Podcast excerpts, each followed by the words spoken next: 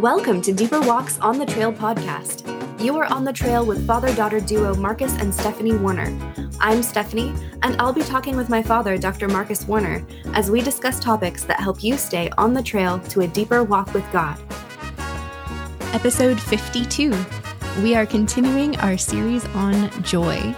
Today we are looking at how to attack toxic thinking. Hello, Father. Hello, daughter. Good to be together again. Yes, yes, yes. And hey, I'm in an adventurous mood, so for our icebreaker, here's the question. If you had the chance, would you rather take a helicopter tour of the Grand Canyon or a catamaran tour of one of the Hawaiian Islands? That is a great question. Uh, I've never been in a helicopter. So that is intriguing. It would be very adventurous, and I don't know what a catamaran is. oh, like the boat. I like the boat. boat yeah, yeah. No, I I've actually been on a boat uh, around uh, the island of Kauai, and that was amazing. We had a, a whale come up next to us and uh, check us out. That was pretty cool.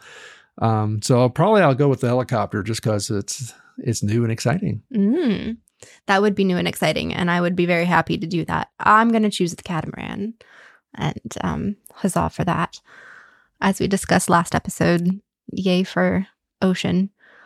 Um, yeah. All right. Well, let's just dive right into it.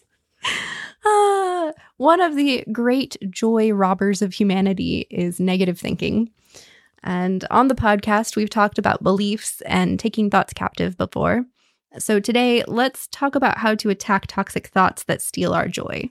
And also, just to clarify, we're talking about attacking our own toxic thinking, not like other people's toxic thinking right now. yeah. This is not a political show on attacking other no, people's yeah, uh, no. things. Yeah. Um. So yeah, part of um part of tearing down the house of fear and building a house of joy is learning to joy map instead of fear map our world. And toxic thoughts can affect our outlook on life and sow discord in our relationships with God and with others, and even affect our bodies. So, Dad, let's do a little bit more brain science.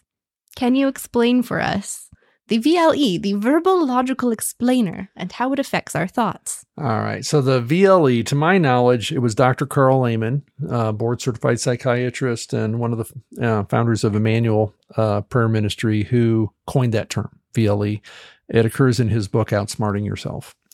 And uh, the idea here is, in kind of layman's terms, right? The right side of your brain has an experience, and the left side of your brain has to interpret it. But if the right side of your brain goes into a cramp and shuts down so that you don't get your higher level brain functions, then it shoots that it shoots that interpretive process prematurely over to the left side of the brain, which now is trying to create a, narr- a simple narrative to explain what you're feeling without all the data. I don't know. Uh, the, Very good. And also, I just have to clarify: we're layman's terms or layman's oh. terms? yeah, yeah, yeah, yeah. No, that's a good, good clarification. Uh, for people who uh, are not board certified psychiatrists okay. and do not have that uh, sort of layman, and yeah, no, that, I didn't even think about that. That's true.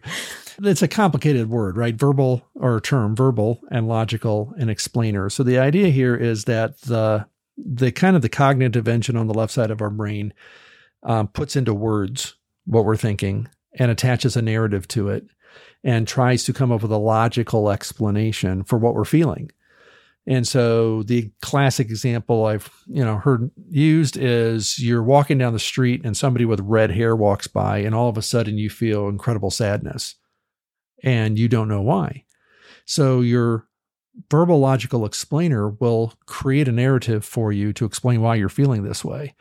And it could be dead wrong, right? It could say, well, you know, you have some traumatic memory with red haired people, or, you know, there uh, it just doesn't know, but it's going to put together whatever data it does have and create a logical narrative out of it, um, no matter whether it's true or not. And so the idea is that one of the reasons that this is so important is that our emotions don't really know fact from fiction. And we can't rely on our emotions. Just because something feels really true to us doesn't mean that it's true.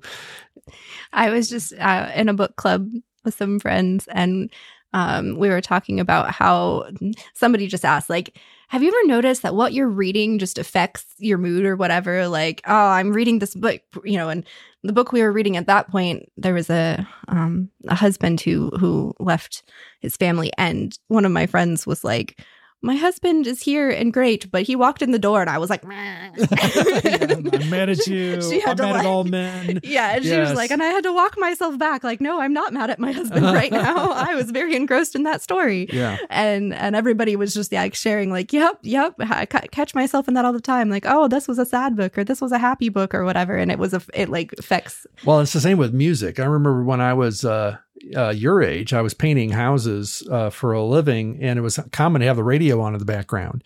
And some days we'd be listening to music, and most music are love songs. And so you find yourself thinking about relationships and girls you've known and all this other stuff because of the music is just on that theme. And other times you're listening to political commentary shows, you know, and so your mind's on all the stuff going on in the culture. And other times you're listening to a baseball game or something like that. And it just so radically affects kind of the mood you're in and the thoughts that are run through your head. And um, which is why the Bible uh, tells us meditate on the word of God, you know, in the morning and in the evening. Do this regularly. Keep your mind on things like this because it is so easy for us to get caught up in uh, the world of emotions created by our narratives. Yeah, I often think about it in terms of like what is discipling you, and that and, and that can even what is discipling your emotions. you know what is. Yeah. Um, yeah. Anyway, so that made me think of that. What uh, what are some common sources for toxic thoughts? Like, are they always just triggered by you know amygdala or yeah no toxic thoughts I, I, I like to say ultimately it all goes back to the devil right? Because his title is the father of lies. So father means i'm the fountainhead of something. I'm the source of all of it. So the idea is that if there is a lie i'm believing if there's a false toxic belief then ultimately the devil's responsible for it. So it doesn't mean the devil's talking to me, it doesn't even mean I have a demon, but it means at some level it puts me in sync with that side of the equation. And it puts me in step with what the father of lies is doing and not what the spirit of truth is doing. And so if I want to keep in step with the spirit, right, and I've got to learn how to take thoughts captive, how to attack these toxic thoughts so I can get um, myself back in step with, uh, with God. So we'll often talk about the world, the flesh, and the devil.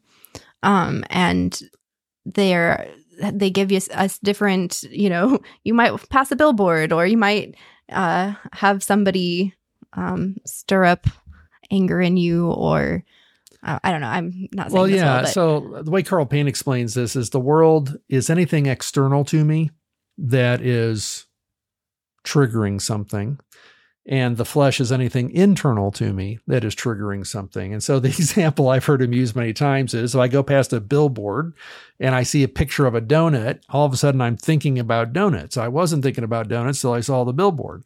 Said on the other hand, I could be home alone, you know, on my bed and start thinking about donuts. I don't need the, uh, that's, he said, that's my flesh. That's coming from inside of me. And then And then in a very bizarre scenario, the devil might whisper, Donuts. Donuts. yeah.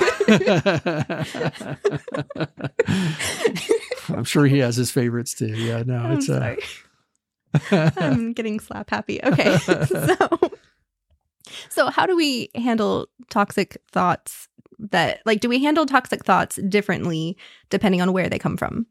Yes. So again, referring back to Karl, uh, Dr. Payne, the uh, with things coming from the world, the answer is to um, run, right? So flee sexual immorality, flee the things of the world. Um, like he used the example of somebody who would drive home past a porn shop on his way home, and too often he found himself pulling in.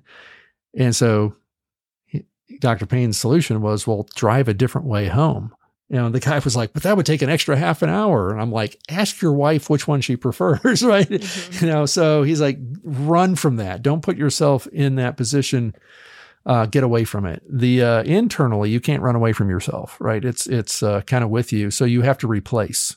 You have to replace the thought. So you run from the one, you replace with the other. If you can't run and you can't replace, then you're probably dealing with some attack from the enemy, and that's resist. So you resist the enemy and you make him run. right? Mm. You make him flee. And so those are the three core strategies.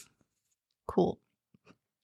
If our toxic thoughts are triggered by an upset emotion, what is a good strategy for attacking those thoughts? Well, let me just say, first of all, that um, when it comes to emotions, our thought life runs two directions.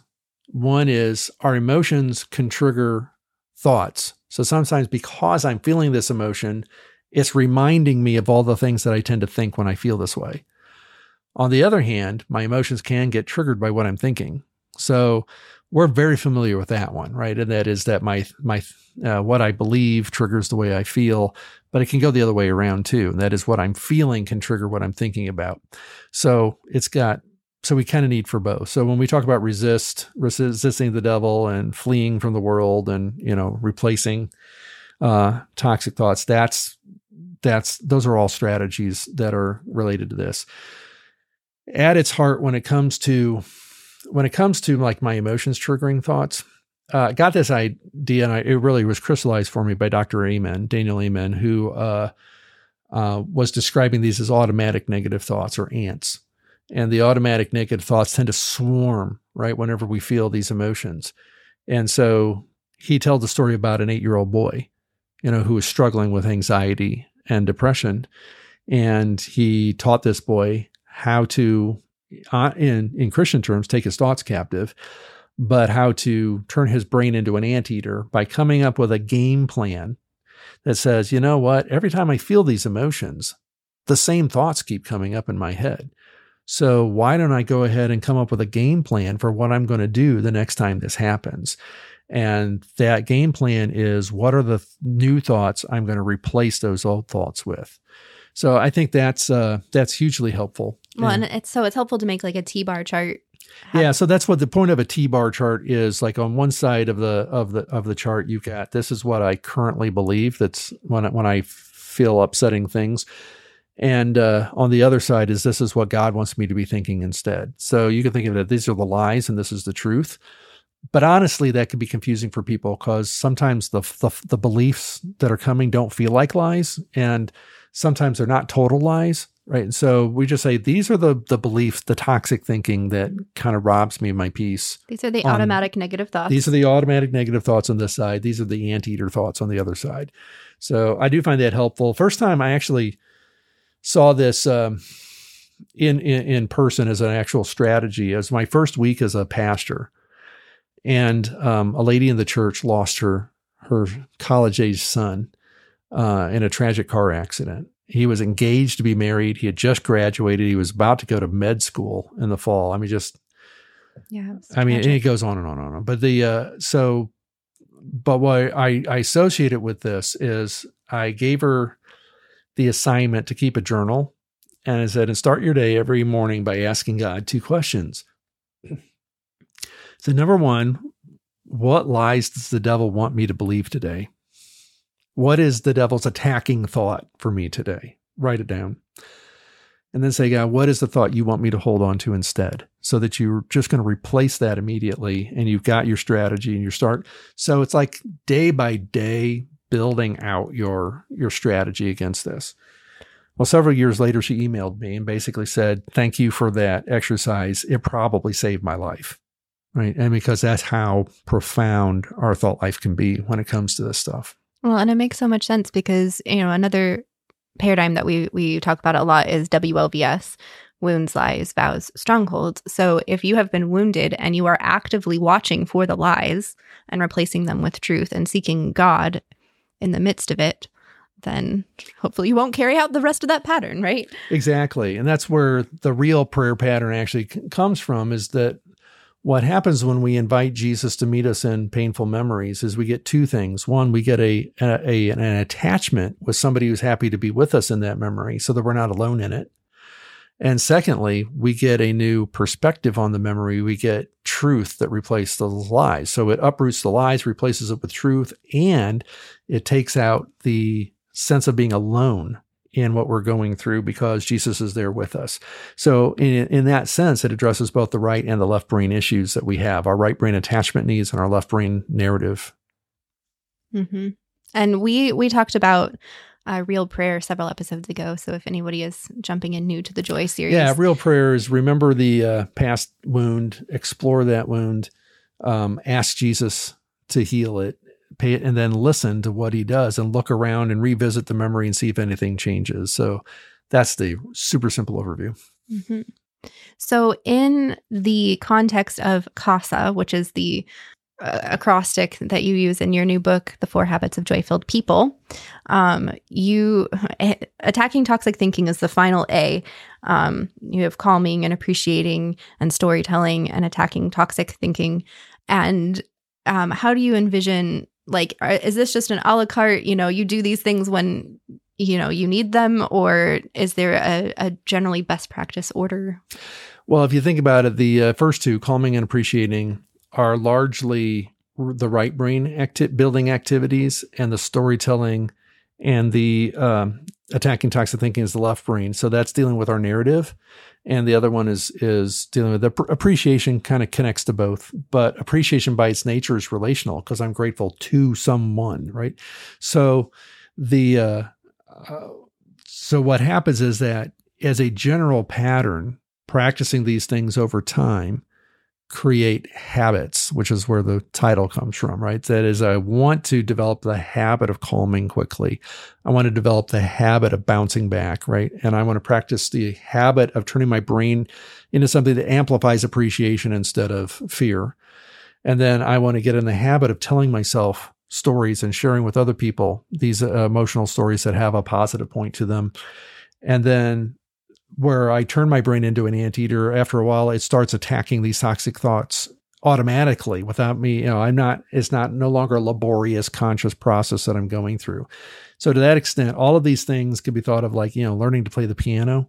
You know, it's going to go slow and maybe be awkward at first but the more we practice it, it gets uh, to be second nature. And then we can start just kind of experiencing it instead of thinking our way through every step. Yeah. Well, and on the relational, the relational note, I know I made a joke at the beginning that um, we're talking about attacking toxic thinking in ourselves and not others. But if you are, you know, if you have a loved one or somebody who is, you know, you just you know that they're having toxic thoughts, um, could you give us just maybe a tip or a strategy for maybe how to help them or to help yourself with them? Well, yeah, it's uh, this brings us back honestly to the VCR concept, and that is the main thing we want to do is keep a relational bridge uh, open.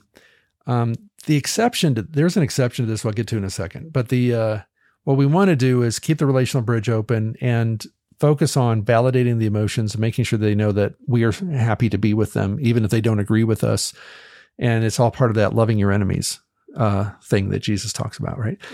So when I say there's an exception to it, I'm going to Matthew 23 and Jesus talking to the Pharisees and the teachers of the law, and he's calling them snakes and vipers, right? And saying that they're sons of hell, that they're going to hell, that their destiny is deserved, right? What is up with that, right? what is up? You know, and I'm like, that doesn't sound like loving your enemies when you first look at it. But when you think about it this way, those people were on their way to hell. They were blind guides who were going in a bad direction. And Jesus knew they needed a jolt, right? They needed something to really wake them up from this.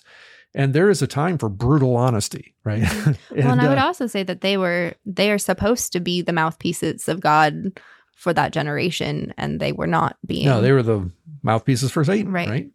and so it was uh uh and so you look at that and you're like sometimes getting in somebody's face is the most loving thing you can do it's just that we're so quick to justify our actions that we have to be really careful about that's one thing when jesus is doing it because you know his motivations are right in our case we want to as much as possible make sure that we're validating first and then comforting and then and comforting is where we share truth um, because part of comforting is giving people a new perspective. And sometimes we can do that a way where it's like uh, with an intervention with somebody where it's like, hey, you got to wake up to what's going on here. And the most loving thing you can do is have the intervention. Um, but you want to make sure that you're doing out of love. The danger comes when we are brutally honest with people for our own benefit, not theirs. And that is, I just want this to go away. I don't like having to deal with this. I don't like how it makes me feel because, you know, and so what I'm really just trying to do is fix them quick so that I don't have to deal with this anymore. And that's the flesh. That is not love. Mm-hmm. What about just uh, like casual, you know, maybe something isn't, you know, high energy toxic thinking, you know, but it's just, I can tell this person is just constantly fear mapping the world. And you know, how do I protect myself from now fear mapping like them, or how do I help insert some joy? I don't know. Yeah, that well, could be it, too big of a topic right here. But. It's a pretty big topic, but I will say that you know there's there's a temptation to avoid here, and that is taking responsibility for them. Like it is now my job to fix the way they look at the world. Um, so we do have to be spirit led in this because there's not always a concrete principle. Do it this way. This is what you do. Sometimes it's like, God, how do you want me to handle this in the moment? Amen. Um, the uh, when I am going to talk to somebody about their thinking, part of this is finding out how open they are, mm-hmm. right? Because there's some people who are locked in their thinking and they don't want any help, and you're just going to become their adversary by trying to help them, and you got to decide: is this? I mean, are there nonverbal things though that you know? Or well, nonverbals, yeah. I mean, you can you want to show in your body and your face that you understand how they're feeling. Um, you want to stay eye contact and present without staring them down mm-hmm. and making them feel like you what you're you know what uh, are you crazy you know you got to be careful of your nonverbals and stuff like this because you can say all the right things but all your nonverbals are saying the opposite um so we are trying to connect with people in the emotion that they're actually experiencing and then see how open they are to movement.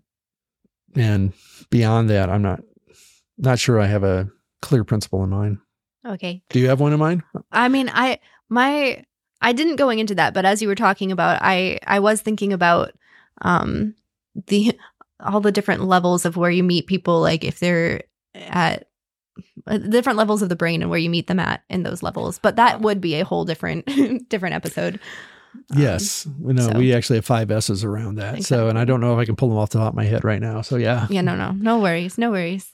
Um, there was a lot of good here and we are coming up to the end of the episode so do you have any closing thoughts to wrap up attacking toxic thinking? Yeah well you know I remember walking into a uh, Starbucks one time and seeing an ad for an Alcoholics Anonymous on the uh, bulletin board, and I uh, I laughed when I got to the bottom of the of the brochure because it said just ignore that committee in your head. I'm like, how many of us can kind of relate to that? Like we've our, our what's really hard is sometimes I've got anxious thoughts, despairing thoughts, disgusting thoughts, angry thoughts, fearful. Like, I have all of these thoughts going, pulling me in different directions. The Bible talks about a double minded man being unstable in all of his ways. if you think about it, what it means to be double minded, it means I'm being pulled in different directions internally by the narratives that are running through my head. So part of this is trying to sort out the emotions, sort out the narratives that are connected to the emotions, and uh, and sometimes I could just tell the devil, get out of here or distract myself out of it and ask God to give me something true to focus on instead. And I found in my own journey that sometimes it's it's not helpful to try to figure it all out. You know, sometimes it's not helpful in the moment to try to figure out why am I feeling this way? What am I exactly? Sometimes it's okay just to distract yourself out of it and um, find something else to think about and just replace the thought. Um, long term, we may need some help with uh, a counselor or a prayer minister, you know, to to get at some of those roots. So I think there's a difference between in the moment and long term. Mm-hmm. Yeah, that's helpful to think about. Thank you so much, my father. And hey, thank you all for joining us on the trail today. Deeper Walk exists to make heart focused discipleship the norm for Christians everywhere. If you'd like to support this cause, you can become a Deeper Walk Trailblazer with your monthly donation of $25 or more. And if you want to keep going deeper with us on your walk with God, please subscribe to the On the Trail podcast, leave a review, and share with your friends. Thanks again. We'll see you back next week.